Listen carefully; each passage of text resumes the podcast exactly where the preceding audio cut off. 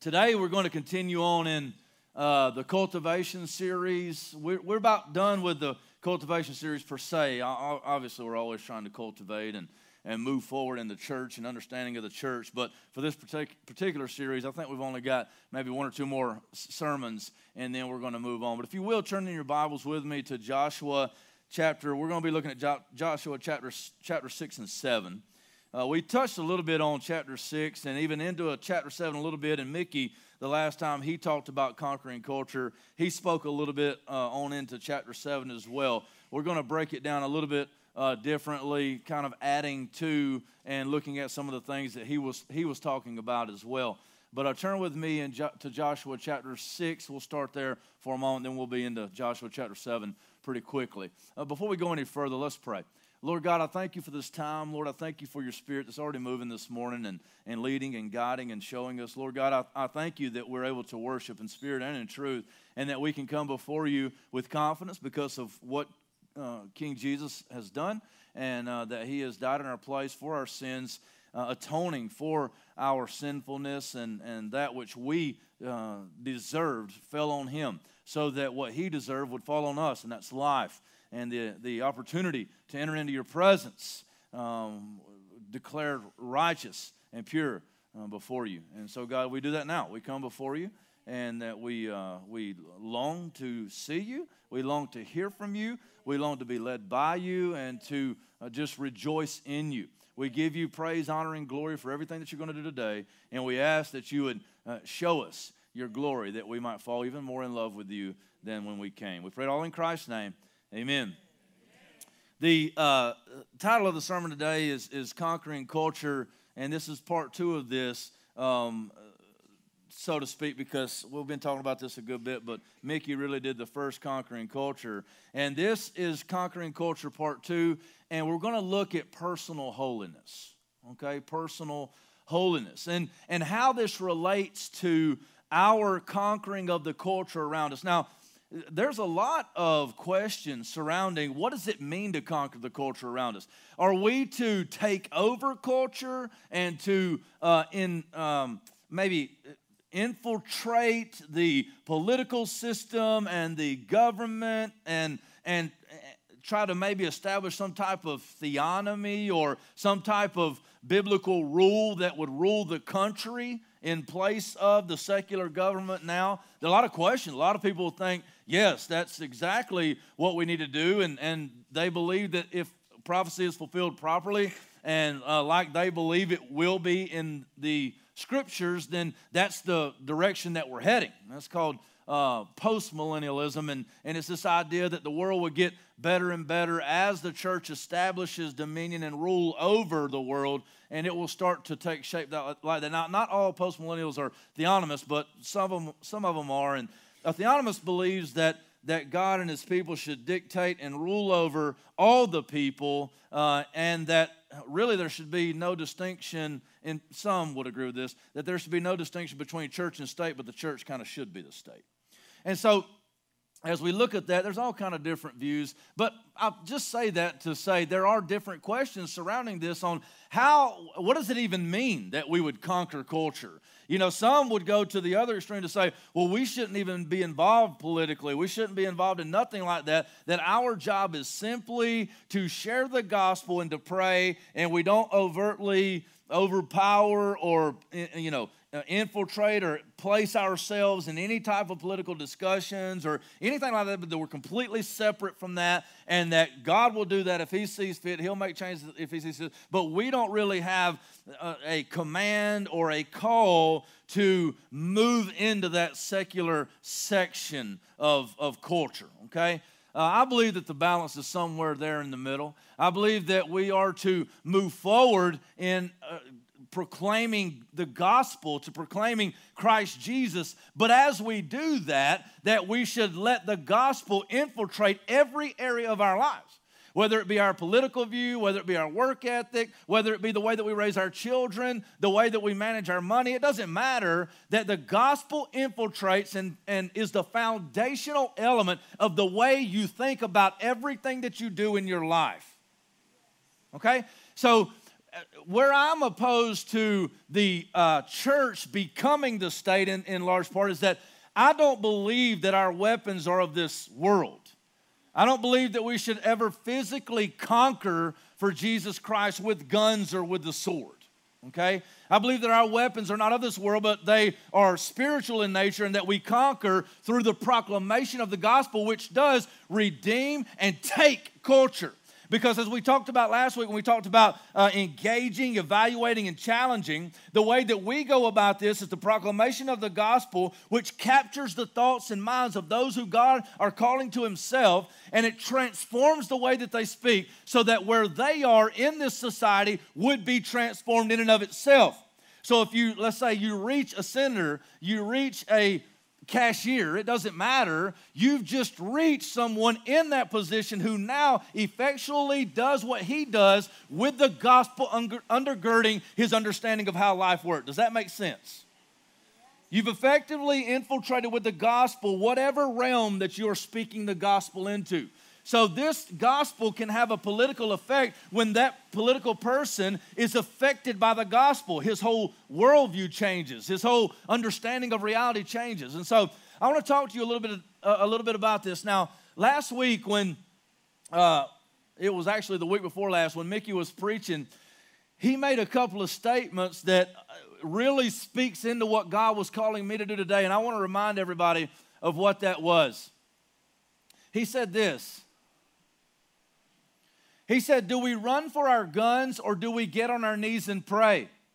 We can't trust in the things of man to deliver us and conquer culture.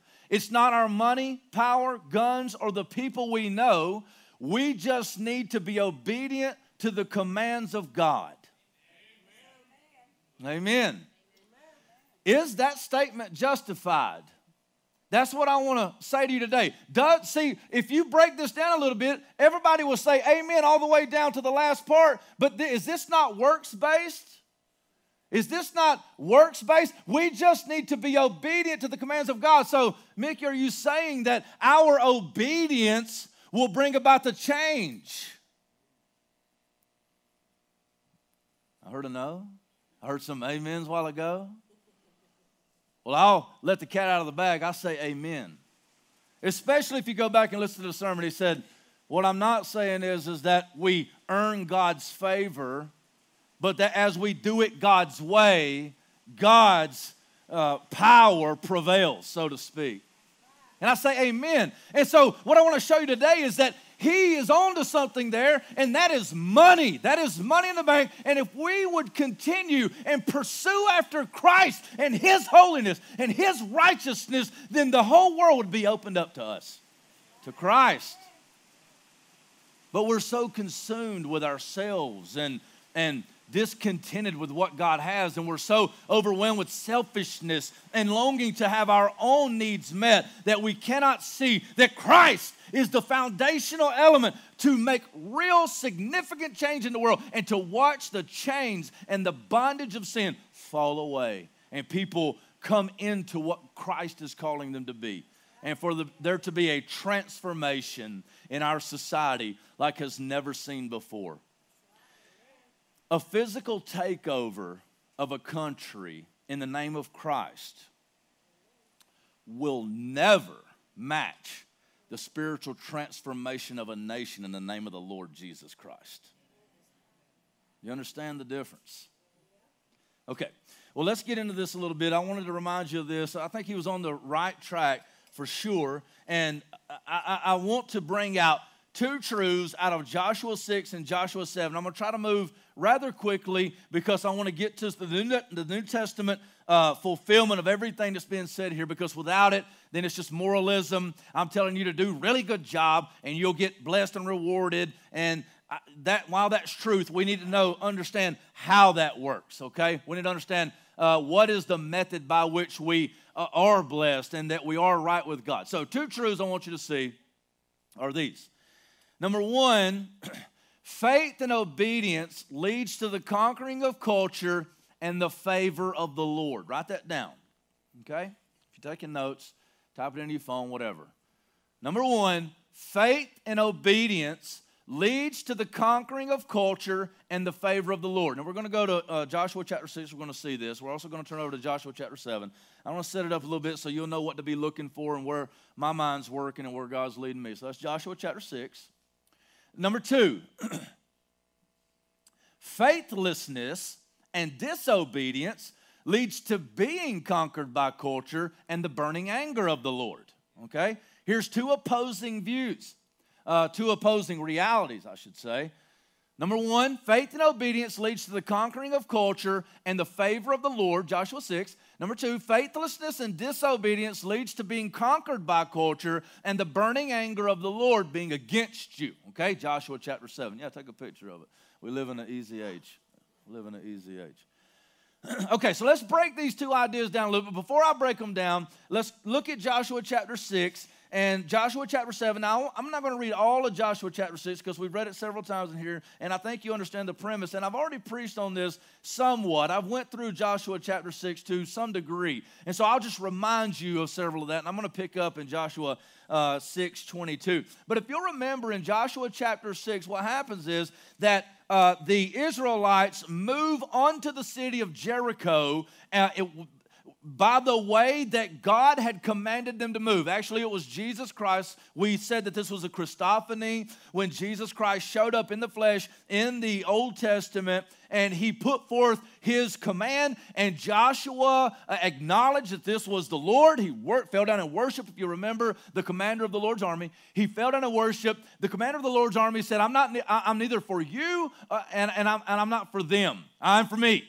Okay, and we established that uh, this was one of the keys to understanding who the people of God are. Is that they're not they're not they're not concerned with their own agendas. They're not concerned with their own plans, with their own uh, needs, but they are concerned with Christ Jesus, who He is, what He desires, what He wants, and living in obedience to Him. Okay? And uh, neither are we concerned with destroying other people. Rather, we are destroyed with honoring Christ and watching His will be done in the lives of other people, whatever that might be. Okay? Well, as we established that, we saw that uh, as the people of God were completely obedient to Jesus Christ, even though, as Mickey said, it was counterintuitive or surely would have been counterintuitive to the way that Joshua or the people would have thought to do it on many accounts, okay? The, the, the warriors with their swords, they did not get to go in and just conquer, okay? As a matter of fact, it was opposite of that. He said, Listen, don't use your swords, but as a matter of fact, we're going to march around the city seven times. And I think that that's uh, very significant, but we don't have time there. They were marching around the city seven times. If you remember, God said, Wherever your, the sole of your feet shall touch, that will be yours. In so many ways, what they were doing is they were declaring, This is mine. Or this is the Lord's, this is ours. This is what God has given to us. My, you see my feet. My, God told me that wherever my feet would land, this is this is His. And so they were marking it out, perfectly marking it out. They marched around it seven times. This is the Lord's. And then they obeyed the Lord as they carried the presence of the Lord in the Ark of the Covenant in, and they blew the trumpet, which announces the arrival of the king. Okay? So they marched around declaring, This is the Lord's. They blew the trumpet. The Lord is here. It's His. The, the walls fell, the defensive fell. Now, if you remember, the, the people had already heard about the, the, the opposing nation, the Gentiles, had already heard about the wonderful things that God was doing in the lives of the Israelites, you know, crossing of the Jordan on dry ground and so on and so forth. And it says their, their, their hearts melted. Their hearts were like water. Their hearts melted. Their spirits melted inside of them. They had no spirit left. And the Lord came and the walls fell and the city was conquered. The Lord, the Lord gave a command that the treasure was to be stored up in the treasury of the Lord, okay, for the funding of God's movement, and everything else was to be put to the sword. Nothing was to be kept by the people. There's so much here. And every time I just open my mouth, things come into my mind, but I got to stay on track. Devote everything to destruction. You can have no part of that. Do not be infiltrated by the culture. Be focused on Christ. Be focused on God, all about God, and nothing else. Do not let the culture infiltrate you. Well, they were obedient, and blessings flowed. They were faithful. They believed God. They believed what he said, even though this was a fortified city. And they just had set up the Gilgal, which was really just a, a military hub and a place for consecration and training in righteousness and the law of the Lord, okay? They had just set up the Gilgal. The Gilgal, which housed some Israelite soldier, soldiers, which had just wandered out of the wilderness. They had had their things cut, you know, part of their things cut in surgery. 15 days or so beforehand, Mickey brought that out and said, What kind of military plan is this? Now, the, the scripture does say that they had time to heal, so God is gracious, you know. But I'm like, come on, dude, you know? And so everybody's like, we can't use our warriors. We've just had surgery on the most sensitive part of our body. And now you want us to go in and take the, the fortified city? We're coming out. This is like, like hikers coming out of the woods, you know? Let's go get it, boys. You know, it doesn't make any sense, right? But God's like, I got this. And they're like, okay. Okay, we believe God. So we're going to be obedient. So they did exactly what God said. They marched around, they blew the trumpet. He said, Don't make a shout until you know when. So when they blew the trumpet, they shouted, the walls fell down. They went in and secured the city. They did everything that the Lord had said, though so they thought. Okay, what I want to do is quickly, I want to outline some blessings that had come from this after I read for a moment, and then I want to show you a few things. Watch this. Uh, Joshua chapter 6, starting in verse 22, I kind of brought you up to this place. One thing I, want, I do want to point out is that Rahab the harlot, the prostitute, the hooker, she had shown a great uh, faith. Her actions had established the fact that she had true faith in that she risked her life to follow the plan of the Lord. She believed God, okay, and his people. She believed the word of the Lord, and her actions proved it as she hid the spies and then helped them to get out. And what that's going to do is going to bring salvation by her faith, which was proven by her works. Okay? Now, as we read, we've made it up to this point now. Look at verse 22 in Joshua chapter 6. But to the two men who had spied out the land, Joshua said, Go into, the, prostitute, go into the prostitute's house and bring out from there the woman and all who belong to her, as you swore to her. Men who had been spies went in and brought out Rahab and her father and her mother and her brothers and all who belonged to her. And they brought all her relatives and they put them outside the camp of Israel and they burned the city with fire and everything in it. Only the silver and gold and vessels of bronze and of iron they put into the treasury of the house of the Lord. But Rahab, the prostitute, and her father's household, and all who belonged to her, Joshua saved alive. Her faith, that was proven by her works, saved her.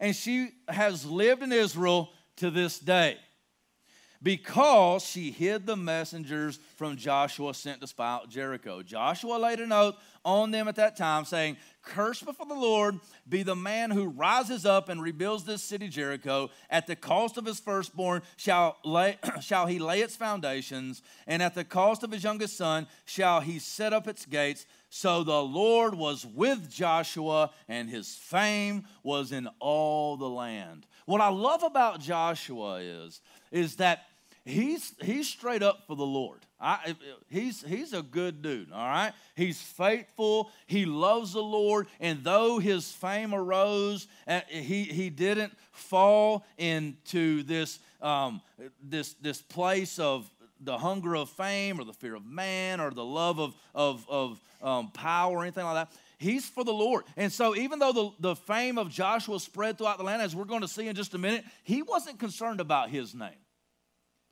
He was concerned about the name of the Lord. He was concerned about the things getting done for God's name's sake. So, uh, before I go any further in, in Joshua chapter 7, I want to show you several things that uh, blessings. Oh, I'm actually wrong one while ago. Here we go.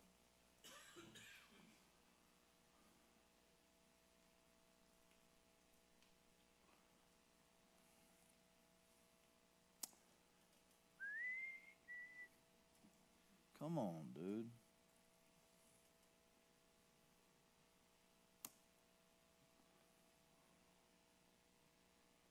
Yeah, it might have got froze on us.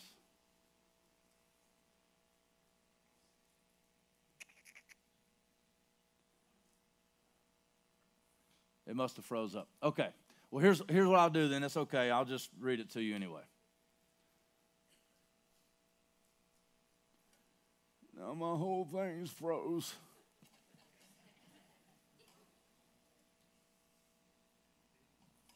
Hey, there we go. Praise the Lord. Hallelujah. All right, I just had to hit it harder. All right, so faith and obedience leads to the conquering of culture and the favor of the Lord. And, and I want to, we could just read it, but I wanted you to see because I want you to write this down. I want you to think about what I'm saying and go back and test it, okay? Go back and test it because this is going to be relevant to you. It should be anyway. Okay, so results of faith and obedience as we see them in Joshua chapter 6 is the favor of the Lord. We see the favor of the Lord. That his fame spread throughout the land. The walls fell down. They got all of the treasury, to, to, all of the gold and silver and the things to put in the treasury of the Lord. They got their ministry funded, right? Because God showed favor on them. They got to cross the Jordan on dry ground. If you remember back in the first part of Joshua, the blessings of the Lord just flowed as they had faith about the, the, the priests going down into the river and, and, and, and setting up shop there, and the waters parted all the way back to Adam, and it's just they were cut off. It was so beautiful. We also see that there was plentiful goods from the land. Remember that when they had spied out the land, it was grapes that two men had to carry back like luscious fruit and, and wonderful supply that they did not have to worry about being taken care of, that it was bountiful. And when they had set up the Gilgal, if you remember, the manna stopped. Why? because the produce and the goods and the food from the land was so abundant and so good. They had uh, cakes that they could just eat, and it was wonderful, plentiful goods from the land. Uh, consecration of a nation. If you remember, that's why they were being circumcised and, and they were being trained and they were being set apart. The whole nation was together. They were ready to fight for the Lord, they were ready to, to, to, to to take over the culture. And what is more important, guys, than family and unity and, and, and this wonderful um, breakdown of loneliness? That's why do you think LGBTQ uh, period exclamation mark? Why do you think that they've had the success that they've had? It's because if they do one thing well, it's that they they provide relationship. They will fight for one another. Even if they're fighting for something ridiculous, they will fight for one another, right? But here we are as Christians, and like a brother's told me after church a, a couple of weeks ago, Christians are known for shooting their wounded. So oftentimes the church is in such disarray and, and people gossiping and running your mouth. I can't stand it. It's horrible. It's horrid. It is, it is so foul. And people think that homosexuality is a worse sin than gossip. Come on. Gossip tears down the church and it breeds dissension and lies and deceitfulness and backbiting and splits the people of God. It's horrible. It's deplorable. Stop running your mouth about God's people. If you ain't got nothing good to say, shut your mouth. As Hambone would say, if you ain't got nothing good to say, don't say nothing at all. And you better put sugar on those words because one day you might have to eat them. What would happen to God's people if that one thing, you just stop running your mouth about other people? God's church would go, I'm telling you, we're so divided. Did you hear? And, and it's so often hid. This is the last thing I'm going to say about this. I got to move on. But don't ever come to me and hide your gossip in a prayer request. I will call you out in a skinny minute. hey, you need to pray for so and so. I heard she's in debt. I heard that. I heard that. I heard she's got a boyfriend. We need to pray about what she's doing with that boyfriend. you know what I heard? That's just gossip. I will, I will call that out. And you should call that out too. Don't let nobody, no, that's silly. All right, consecration, the set apart. They're set apart for God. What if we were all set apart for God? Like, what if we were all set apart and, we, and our minds were so on God and so off of ourselves that when somebody comes with some talk about, hey, did you hear about so and so did this and that? Listen, unless okay, let's pray for that person. Let's go to them right now and pray for them right now. Why? Because we want them to be able to set, be set apart for Jesus Christ too. We don't want anything to hinder the gospel. Consecration of a nation, all kinds of blessings, salvation of the spies. Salvation is this is this is favor of the Lord. This is blessings when faith and obedience, because of Rahab's faith and because of her obedience, the spies' lives were saved. They weren't killed, they were saved. She hid them and she saved them. The salvation of Rahab and her family. The, the, the, the blessings of God just continue to flow when people are faithful and obedient. So, the faithful obedience of Rahab saved the lives of the spies and her life. For when they had the opportunity to return the favor and they had swore that they would and they were faithful to their word and they did what they said they would do, Rahab and her whole family, multitudes of people were saved. Salvation comes because of faith and obedience. Lots of salvation comes. Also, the fall of Jericho. So, the conquering of culture, the fall of Jericho. This, this is a magnificent display of God's power which came through the faith and obedience of God's people. Everybody's like, I'm just waiting on God to do it. There's not a lot I, I agree with on very superstar famous preachers, one by the name of Stephen Furtick. He's got a lot of issues that I don't like. He's a magnificent communicator. But there's one thing that he said one time. I mean, not all of his stuff is bad, okay? He's just kind of whatever. But uh, there's one thing he just said one time I really like. It's actually in one of his songs. He said, We're not waiting on a move of God, we are the move of God. I like that. I think that's biblical. You know, we, we can say, and, and, and James from the scriptures tells us that what good is it if you tell them, say, go be well, go in peace, but you don't provide for them food and, and, and clothing? What good is your work? What good is your running of your mouth and your so called faith if it doesn't have anything to back it up? It's no good. It's dead. It's useless. It's vain. It's ridiculous. Useless is what the text says.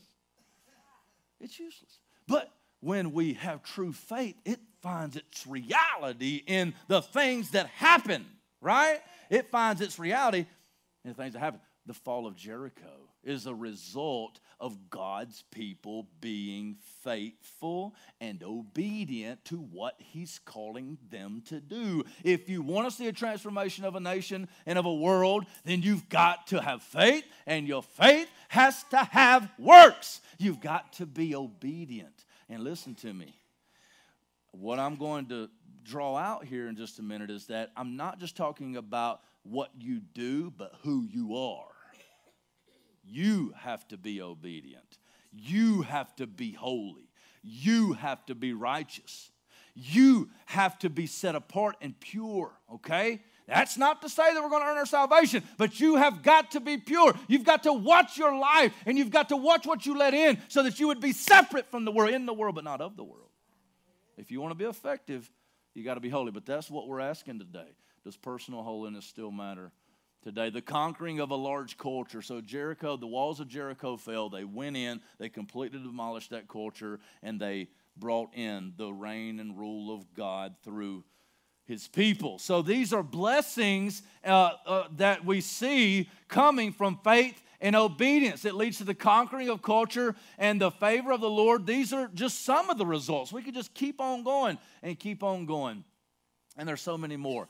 But here, let's break down now. You knew most of that. Let's break down now some new text in Joshua chapter 7, and this is what we're going to unpack. Number two, faithlessness and disobedience leads to being conquered by culture and the burning anger of the Lord. Now, what I want to do here is I want to move through this kind of quickly because what the meat of what I want to get to is whether or not, here's a question I'm going to ask is personal holiness still relevant and important today in the New Testament age?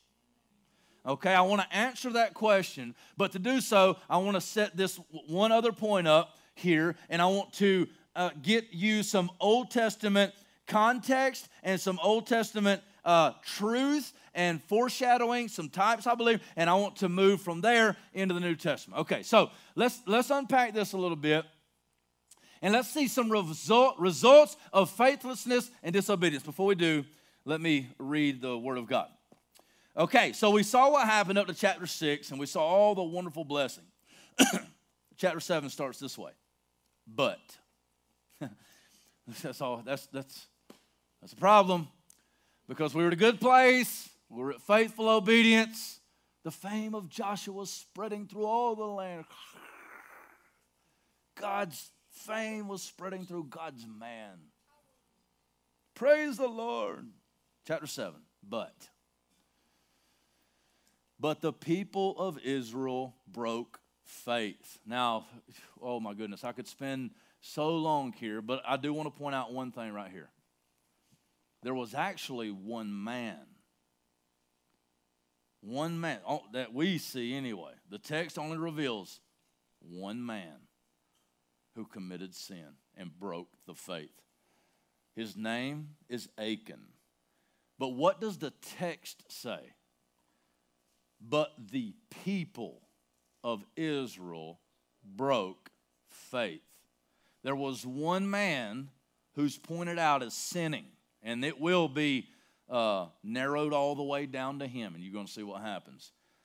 But it says the people of Israel. I just, this is a side note. For those of you who think that your sin affects nobody but you, please change your way of thinking. When a player on a football team steps off sides and he's the one that committed the foul, who's penalized? The whole team. If the quarterback threw an amazing touchdown to win the game on that play, but he stepped off sides, who gets the consequences? The whole team. And all the good is completely negated. Your sin does not only affect you, it affects everyone around you. It affects God's people. It affects your family. It affects this church and the effectiveness of this church. We must watch our lives. Okay. But the people of Israel broke faith in regard to the devoted things. For Achan, the son of Carmi, son of Zabdi, son of Zerah, of the tribe of Judah, took some of the devoted things. And the anger of the Lord burned against the people of Israel. Joshua sent men from Jericho to Ai, which is near Bethaven, east of Bethel, and said to them, Go up and spy out the land. Here spies again. And the men went up and spied out Ai. And they returned to Joshua and said to him, Do not have all the people go up, but let about two or three thousand men go up and attack Ai. Do not make the whole people toil up there, for they're few. So about three thousand men went up from there, uh, from went up from there from the people, and they fled before the men of Ai. And the men of Ai killed about 36 of their men and chased them uh, before the gate as far as Shebarim and struck them at the descent. And the hearts of the people melted and became as water. What people is he talking about? The people of God. Whose hearts were melted in the previous chapters? the pagan idolaters who were not the people of God. Let's continue. Verse 6. Then Joshua tore his clothes and fell to the earth on his face before the ark of the Lord until the evening. He and the elders of Israel, and they put dust on their heads. And Joshua said, Alas, O Lord God, why have you brought this people over the Jordan at all? To give us into the hands of the Amorites, to destroy us? Would that we had been content to dwell beyond the Jordan. O Lord, what can I say when Israel has turned their backs before their enemies? Do you remember when I told you about the thousands of Israelites who came up out of the water ready for battle? Do you remember when I took you to Ephesians chapter 6 and said, There's no armor for the back? that God's people are to face their enemy head on, empowered by the Lord God, empowered by the Word of God that's been instilled in them and written on their hearts, and empowering of passionate desire to move forward the kingdom of God. And there is no armor for the back, for you never turn your back. You never turn your back. You put your hand to the plow and you plow. Those who turn back from the plow are not fit for the kingdom of God. Oh, but they turn their backs. Oh, Lord, what can I say when Israel has turned their backs before their enemies? For the Canaanites and all the inhabitants of the land will hear of it and will surround us and cut off your name from the earth. And what will you do for your great name? You see, that's what I love about Joshua. When the Israelites were coming through the wilderness, I don't have much time here, but when the Israelites were coming through the wilderness and they did this, they did something very similar to what Joshua was doing. And they said something along the lines of, Why did you even bring us out of Egypt? We should have just stayed because we had plenty to eat in Egypt. What's going to come of us now?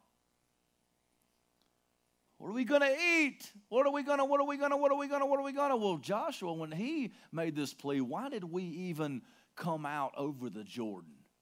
There's one difference in Joshua's word. It wasn't, what are you going to do for us now? What are we going to do? But he said, what are you going to do for your name's sake? Joshua revealed that he had faith and he was obedient and he wanted God's word to succeed because he knew that God had promised that this land was yours. And he said, What are the enemies going to think about you, oh God? The only reason that he wanted blessing and the only re- that I can tell from the text, the only reason that he wanted victory was so the name of the Lord would be exalted. The Lord said to Joshua, Get up. Why have you fallen on your face? Israel has sinned. They have transgressed my covenant that I commanded them. They have taken some of the devoted things. They have stolen and lied and put them among their own belongings. God didn't even address Ai. He said, What are you doing on your face? Get up. Israel is sin. It's like, don't you know, boy? Don't you know? Don't you understand that when there's sin in a camp, there cannot be progress? Don't you understand that personal holiness is of the degree of importance that when it comes into the camp, all progress ceases? Don't you understand? That the, my people have sinned against me. Don't you understand that they have loved things more than they love me? Don't you understand that when somebody loves something more than they love me, it destroys everything and people die? If God is not completely consuming you and is your every desire, then you will be completely consumed with every other desire. Oh, when will we learn? When will we learn? The Lord said to Joshua, Get up. Why have you fallen your, on your face? It's like, shouldn't you have known? Shouldn't you have known? Israel has sinned. They have transgressed my covenant then that I commanded them. They have taken some of the devoted things. They have stolen and lied and put them among their own belongings. This is slight. this is slight, but I want to show you something here. He said, they got things and put them among their belongings. What's the what's the innuendo there? What's what's the huh? It's not theirs. This is stolen goods. This ain't yours. This is mine. You took my stuff and you put it with your stuff. Your stuff's over there. My stuff's over here. My stuff shouldn't be with your stuff because that's your stuff and this is my stuff. So don't put my stuff with your stuff.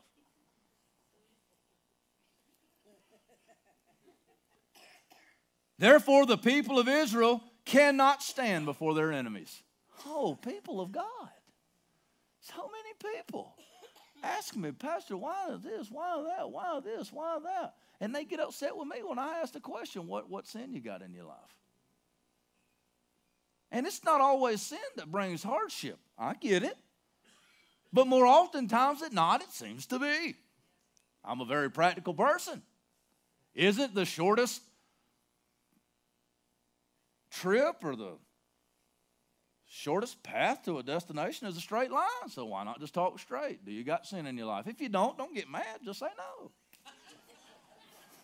I don't know. It seems very legit to me. When people get mad, seems to tell me that, well, yeah, you do, and now you're hiding it. you're mad because I'm asking about it, you know. I mean, you know. Job was honest. Job was honest. When his friends was asking him about his sin, we know that it wasn't even Job's sin that brought the trial. But Job, although he did end up saying, I don't got no sin, I don't got no sin. Now he wasn't saying he was sinless, but he's like, he was examining. He's like, Do I got sin? Do I got sin? He's looking at every you know, I don't know. I got sin? I was like, I don't got no sin. I don't think there's, there's no sin that's bringing this, you know. It's not always sin, but a lot of times it's sin. Therefore, the people of Israel cannot stand before their enemies. They turn their backs before their enemies because they have become devoted for destruction. I got to move on. I will be with you no more. Some of y'all want to hold on to that sin. Some of us, let's say that. Some of us want to hold on to that sin. Oh, God's, God's gracious, brother. God's gracious. Uh, okay, let me, let me give it in a New Testament language. Paul says, okay, shall sin abound so that grace may abound all the more? May it never be. So you're like, God's gracious. He forgives a multitude of sins. So, yeah, I got the sin in my life, but I know God's forgiven me for it. Are you going to do it tomorrow? Well, yeah, He's going to forgive me tomorrow, too. Get out of my face. Where are you going? Is this, a, is this, is this convicting here? I'm just kidding with you. if that wouldn't have been my son, I wouldn't have done that. For y'all newcomers, he's mine. All the newcomers like, Jenny, don't get up.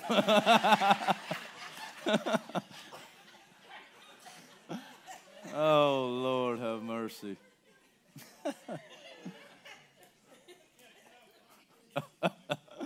okay, we got to move on. Here, let's go.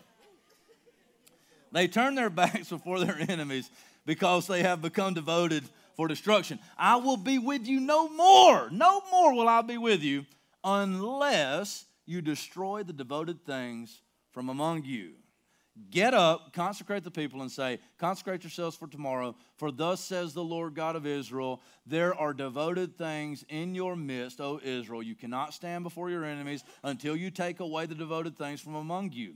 In the morning, therefore, you shall be brought near by your tribes, and the tribe that the Lord takes by lot shall come near by clans, and the clan that the Lord takes shall come near by households, and the households that the Lord takes shall come near man by man. And he who is taken with the devoted things shall be burned with fire he and all that he has, because he has transgressed the covenant of the Lord and because he has done an outrageous thing in Israel. Do you see how, how important this is to God?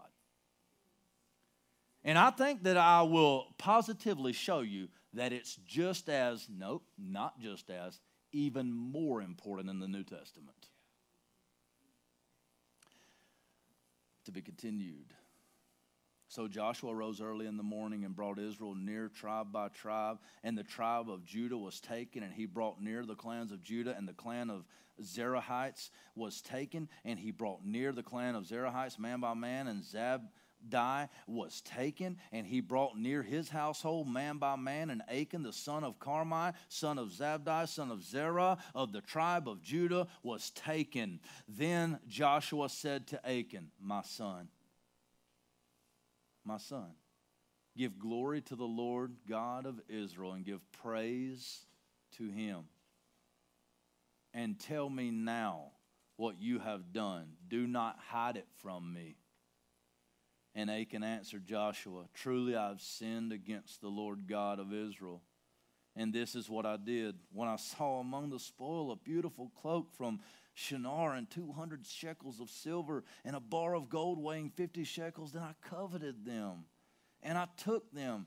And see, they are hidden in the earth inside my tent with the silver underneath. Just real quick in passing, a couple things that I want to point out. The man got caught looking at that which was not his and coveting and desiring it as if it was his own. He took that which was not his as if it were his own because he loved it more than he loved the Lord. But here's what I want to point out to you the text says that it was hidden in the earth beneath his tent. Very practical question I want to ask you. Could he enjoy that which he had loved more than the Lord? Could he have enjoyed that which he loved more than the Lord? No. It was hidden. It was put into a place where it could not be enjoyed, where it could not be gazed upon with delight. And it sat there underneath him, calling out his name, driving him insane. It had to be for two reasons. One, he could not enjoy it, and you know he loved it. And two, he knew that he had sinned against the Lord. And so it was, it was, it had to have been eating him alive in two different ways. You see, all those things that you put before the Lord that you think are going to bring so much joy, they won't. They're turned upside down. They're not meant to be what you're trying to make them to be, and they are devouring you from the inside out. Looking at those things, see, sex is made for a beautiful, monogamous, heterosexual marriage. And when you do it outside of that, it may seem good at the moment when it begins, but so quickly and so often it becomes something that's devastating. Therefore, the suicide rates among those who struggle with this are astronomical. Sex, money, food, everything is the same. All good gifts come down from above, but the enemy, the deceiver, the crafter of schemes, the one parading as an angel of light takes good things and he manipulates them and he twists them and he offers them as some sort of pleasureful something when all it is is a trap. And he snatches you up. Truly I've sinned. Verse 22 So Joshua sent messengers, and they ran to the tent, and behold, it was hidden in his tent, and the silver underneath. And they took them out of the tent and brought them to Joshua and to all the people of Israel, and they laid them down before the Lord. And Joshua and all Israel with him took Achan to the son. Uh, took Achan the son of Zerah, and the silver, and the cloak, and the bar of gold, and his sons and daughters, and his oxen, and his donkeys, and his sheep, and his tent, and all that he had, and they brought them up to the valley of Achor, and Joshua, which is the valley of trouble and Joshua said, Why did you bring trouble on us? The Lord brings trouble on you today. And all Israel stoned him with stones. They burned them with fire and stoned them with stones. Twice it says it. We think that, oh, this sin's not big, big of a deal. Do you know how much? This is the city of Jericho.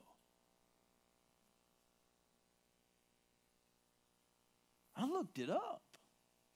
Very wealthy city, very large city, walls all around that would have took, taken so much money. Do you know the, the magnificent wealth that was taken from Jericho? The reason I say that is this a cloak and 200 shekels of silver, drop in the bucket. I'm sure Achan was like, Look at the mountain and rivers of gold that go to the Lord. The Lord won't mind if I take this. Don't you think? Don't you think Achan would have said, I deserve this? I've battled, I've waged war, I've been obedient. What's this little bit? God owes me this. I can God won't mind. It's just a little something. Just a little something, just a little peek. Just a little look, just a little drink, just a little. It's not, it's not a big deal.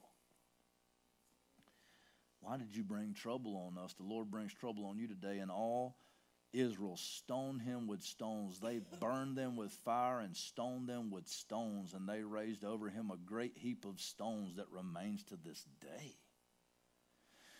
Then the Lord turned from his burning anger. Therefore, to this day, the name of the place is called the Valley of Achor, which is the Valley of Trouble. Do you see here? They stoned him so much, it seems from the text, as if almost that they stoned him until he was dead. And then they just kept on hitting the same place with stones, and the stones started piling up. They're not even hitting him anymore. He's dead.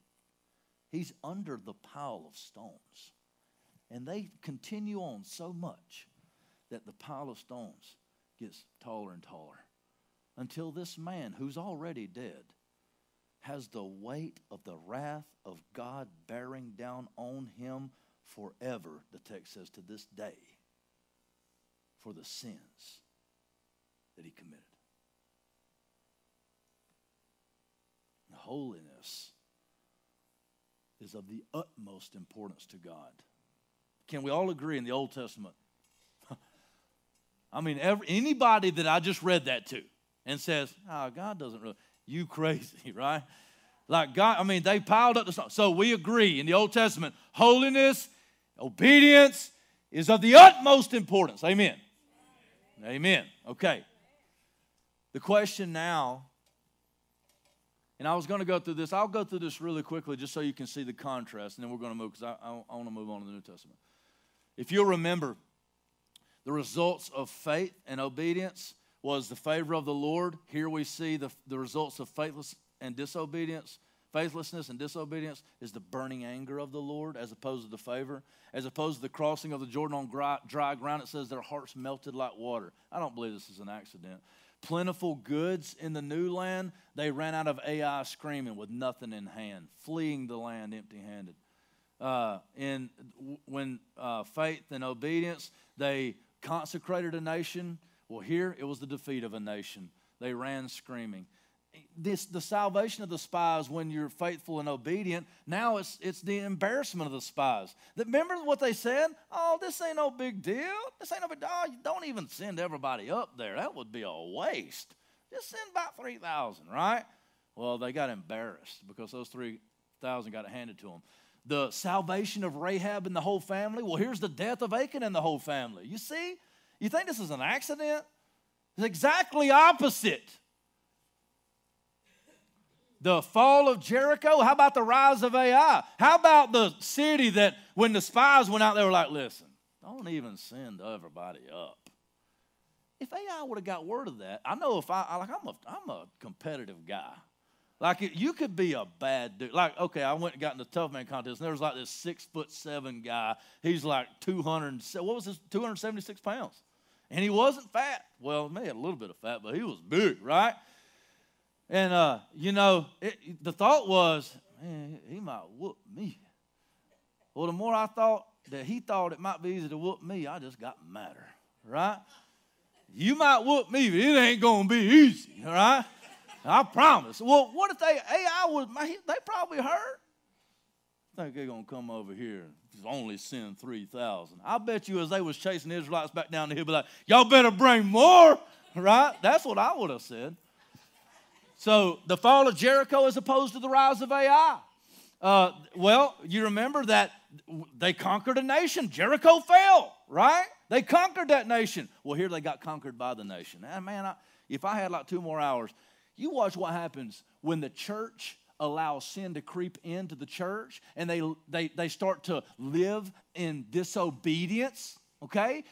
Allow, allow some sin to come in. Call, call unrighteousness righteousness and watch and see if the church does not directly image and mirror the culture. The culture will conquer the church instead of the church conquering the culture. You cannot live in sin and call it righteousness and not be conquered by the culture. It's not possible. You show me a church that embraces homosexuality, I'll show you a church that looks just like the world and there is no difference. And that's not a church. That is not a church.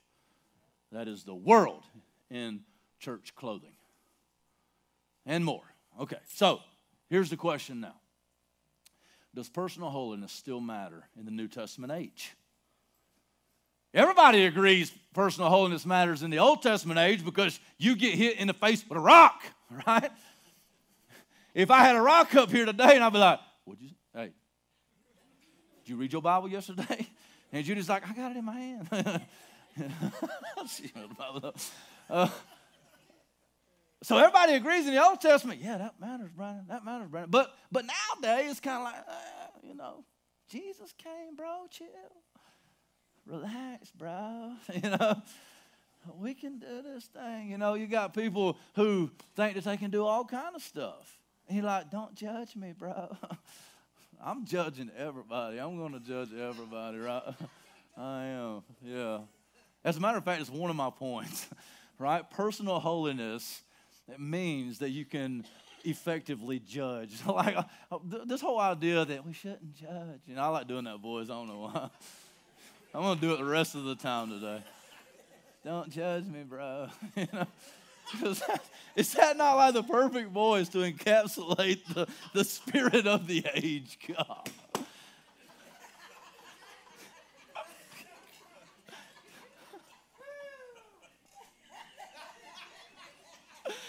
Oh my goodness. Jeremy, is that right for the spirit of the age? Whatever makes you happy, you know? No, no. Whenever my wife's head does like this, I know I'm on to something. Or I need to chill, bro. okay. y'all chill. I got to finish. Okay, okay. Okay, we're going to get serious again right now.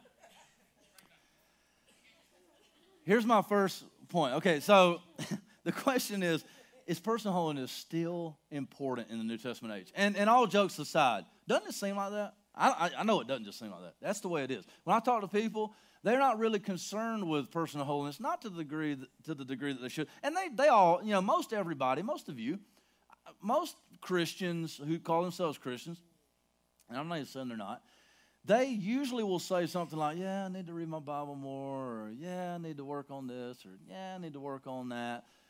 But I don't know many people who are just broken in a pool of tears, devastated because their life is not what it needs to be in order to align with the commands of God, even in the New Testament. Okay, uh, most people don't really they don't really care that much about it. Okay, even if they you know say they love the Lord. I don't think this is just, uh, guess maybe exaggerated a little bit with the whole voice, but I, I really do believe that we feel like that personal holiness is really not that big of a deal because Jesus Christ has paid the price. Well, I think that's a good, legitimate question. Does the fact that Jesus Christ paid the price for sin on the cross and atoned for our sins, does that negate the importance of personal holiness? Isn't that a good question? Go and sin no more. That's a good question. Didn't Jesus say that often? Let's ask this question Does personal holiness still matter in the New Testament age? Okay, well, the first thing I want to point out, and you might not like it, I don't care. Personal holiness and works issues from true faith and is necessary to prove your faith for salvation. What if I told you that without holiness, none of you will see God? You say, Brandon, you're going Old Testament on us. No, I'm not. Terry, can you pull up James 2 14 through 26 for me, please? Now, you might think that I'm just kind of cherry picking here and want to pull up a verse that proves what I'm saying, but how about a verse that reaches back to our text? Would that be nice? That'd be nice. Look at James chapter 2, starting in verse 14. reads this way What good is it, my brothers, if someone says he has faith but does not have works? Can faith save him? Can that faith save him? If a brother or sister is poorly clothed and lacking in daily food, and one of you says to them, Go in peace, be warm and filled, without giving them the things needed for the body, what good is that? So also faith by itself, if it does not have works, is dead. If that wasn't enough. But someone will say, You have faith and I have works. Okay? Show me your faith apart from works, and I will show you my faith by my works. You believe that God is one? You do well. Even the demons believe and shudder. Do you want to be shown, you foolish person, that faith apart from works is useless? Here's the example Was not Abraham our father justified by works? When he offered up his son Isaac on the altar. You see that faith was active along with his works, and faith was completed by his works. And the scripture was fulfilled that says, Abraham believed God, and it was counted to him as righteousness. And he was called a friend of God. you see that a person is justified by works and not by faith alone. How many of you knew that verse was in the Bible? We're going to explain it a little bit because I think it needs a little explanation, especially in light of sola fide, by faith alone. Well, is it not by faith alone? Talk about it in just a minute. You see, but this should like really get our attention. All of the all of the blab it and grab it Christians, all of the once saved, always saved. I said a prayer when I was 13 and I'm good. Should take note. You take note. Because without a faith that actually has works, you better not believe in that false assurance. That's the Bible. Don't be mad at me. Abraham believed God and it was counted to him as righteous, and he was called a friend of God. You see that a person is justified by works and not by faith alone. And in the same way, was not also Rahab, the prostitute, justified by works when she received the messengers and sent them out by another way? For as the body apart from the spirit is dead, so also faith apart from works is dead. Okay.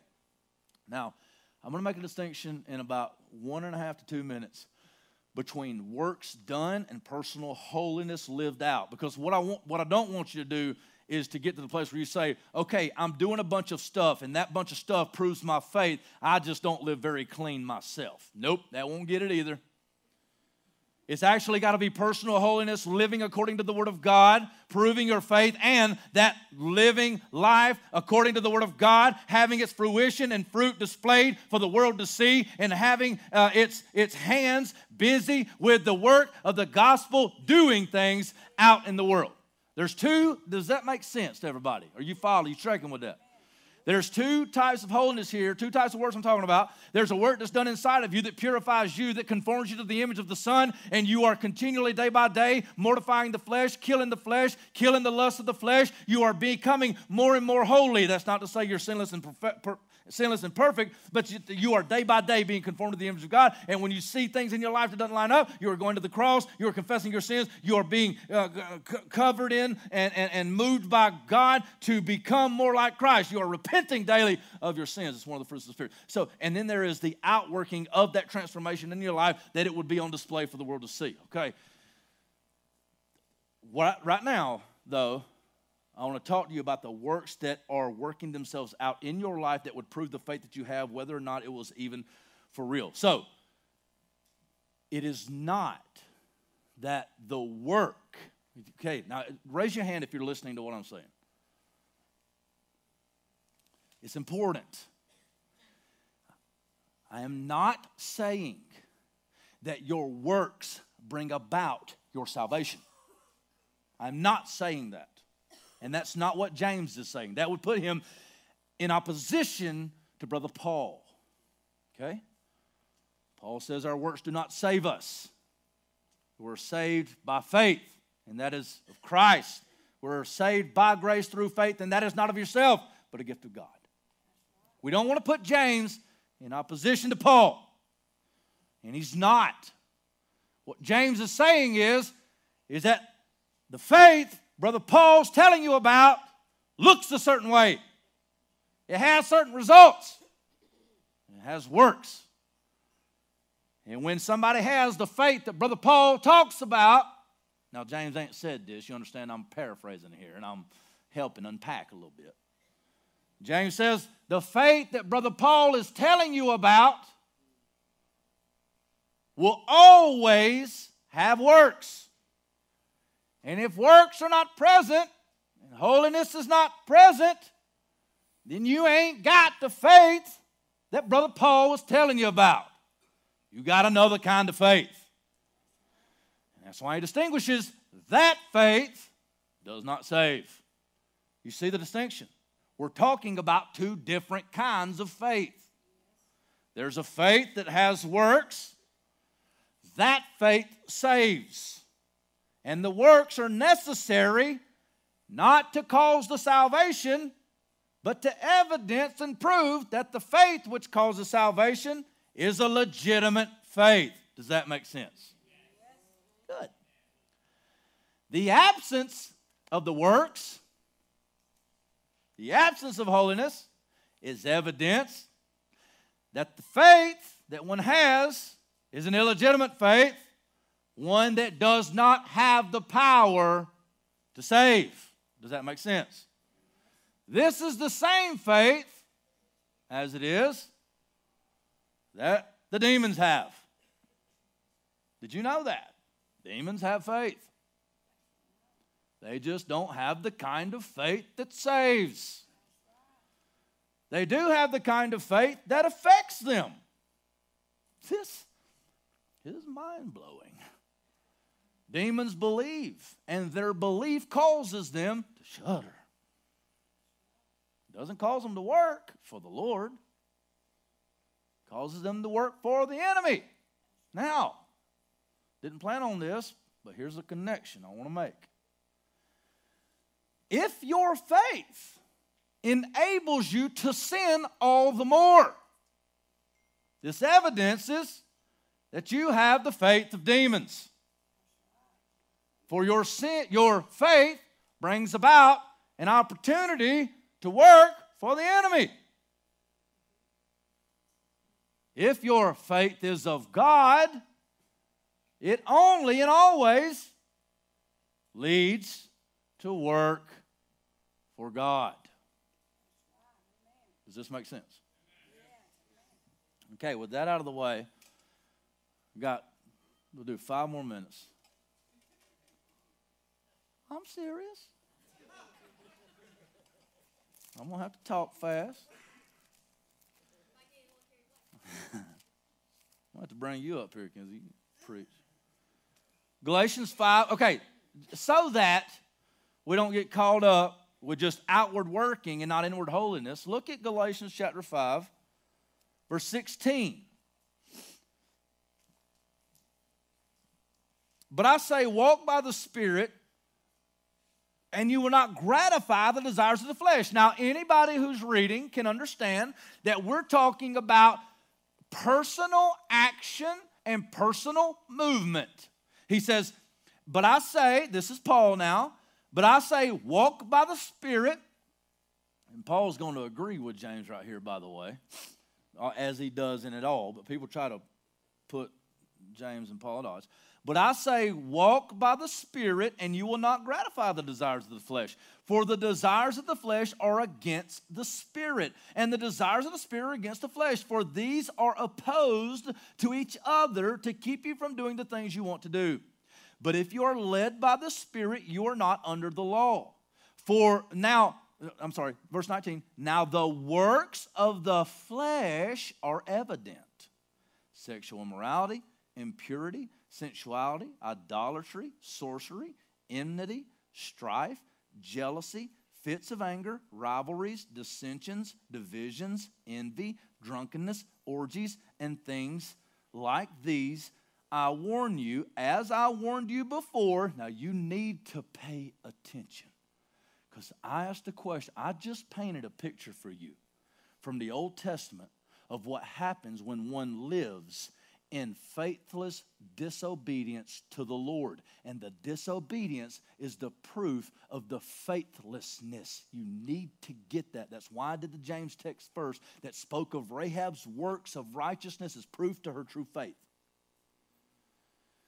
What I'm going to say now is, is that your unrighteousness in and of yourself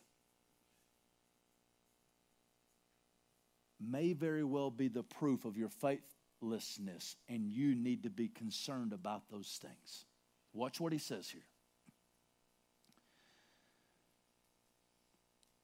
Verse 27 envy, drunkenness, orgies, this whole list right here, which is not exhaustive. I warn you, as I warned you before, that those who do such things will not inherit the kingdom of God. Does anybody misunderstand what I just said? And I'm just reading the Bible. I'm not even preaching. I am simply reading the text. And what comes right after this to provide the counter, uh, the counter to this, the, the, the opposing reality to this. But the fruit of the Spirit is love, joy, peace, patience. You see, we don't do these things in order to secure salvation. When true salvation is secured, we can understand that the deeds of the flesh go away and the fruit of the Spirit emerge. And when we find in our lives that the deeds of the flesh are starting to arise, we call upon the name of the Lord, we confess, and He cleanses us from all unrighteousness. Okay, I got to do this part. If you need to go, I understand. The door's right there. But I want to do this part, okay? Okay. Good, nobody left. It's a good thing. It's a good thing. I really wouldn't have been upset if you needed to go because I got somewhere I might need to be too. Okay. There's a, there's a bunch of scriptures I was wanting to go through, but I'm just going I'm just going to paint it for you. I want you to see this beautiful thing. We'll pray that the Lord paints it in your head like or better than He did in mine. In the Old Testament, when Achan had done these things, committed these sins and taken what wasn't his as if it was his. He then was called out for his sin and he confessed his sin. And then he paid for his sin. And sin got what it deserved. And he was stoned with stones and burned with fire. That's what he should have got. That's what you and I should get. Every one of us with a pile of heaping stones up on top of us. But when Christ came, he took upon himself the sins of a sinful world. And the weight of the wrath of God was poured out on Christ in full measure. And he had a stone rolled over him as well. The flesh ripped from his body and when the text said he, des- he descended into the pit, I can only imagine that he felt the flames of the eternal fire. That he tasted death for sins that he didn't commit. See, there was nothing that Christ could confess. There was nothing that he could say i have hidden this from the lord. No he was transparent open. He was he was absolutely uh, obedient in every way. He was laid bare before the lord. Bruised beaten and battered he was crushed for our iniquities. And as the lord jesus looked he said what shall i ask now that this cup pass from me was it not this time that that i was this is why I was born. So he drank the cup. What was in the cup? The full wrath of God. In this last verse, I didn't get to go through this. I'll send you the notes if you want it. Personal holiness means a lot, a lot. But I wanted to get to this place here. Can you click on the Galatians 2:20? My thing's not working. Galatians 2:20. You see, as Achan, as Achan confessed his sin, and he's, he found no place for somebody to pay for his sin in that moment. We do not plead guilty before the Lord. We don't plead innocent, but we don't plead guilty. We plead the blood. We confess Christ.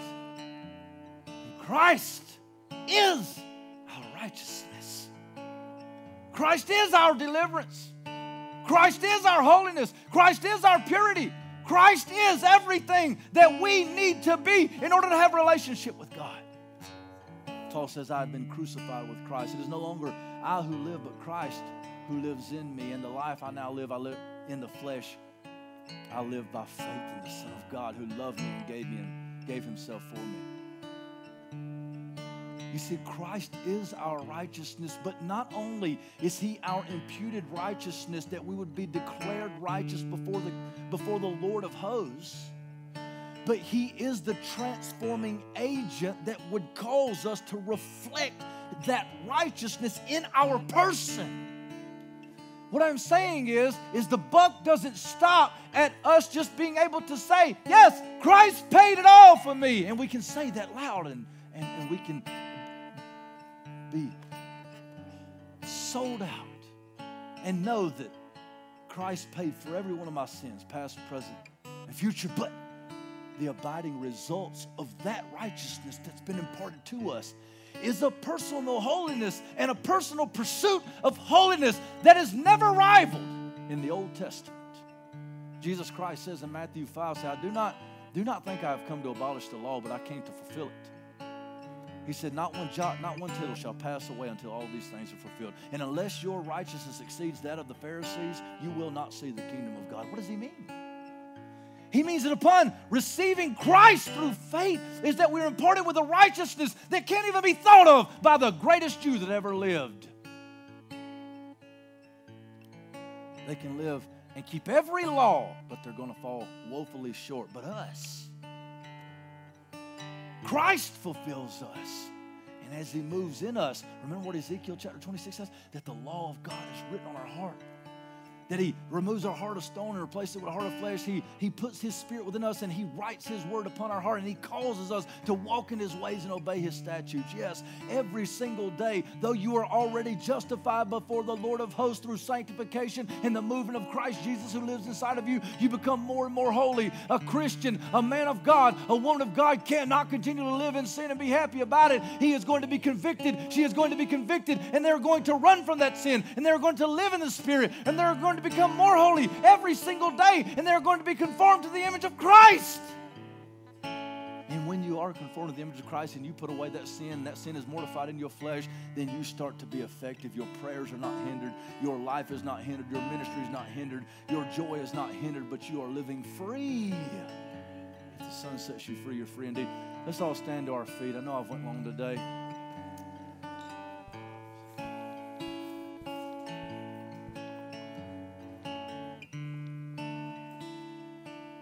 Are your prayers being hindered? Turn your eyes upon Jesus and be transformed. Or is your life turned upside down? Do you not have any peace? Turn your life over to the Lord. Live for Him every minute of every day. Do you know that you know the Lord, but you have turmoil inside? But you, right now, you know what sin it is in your life.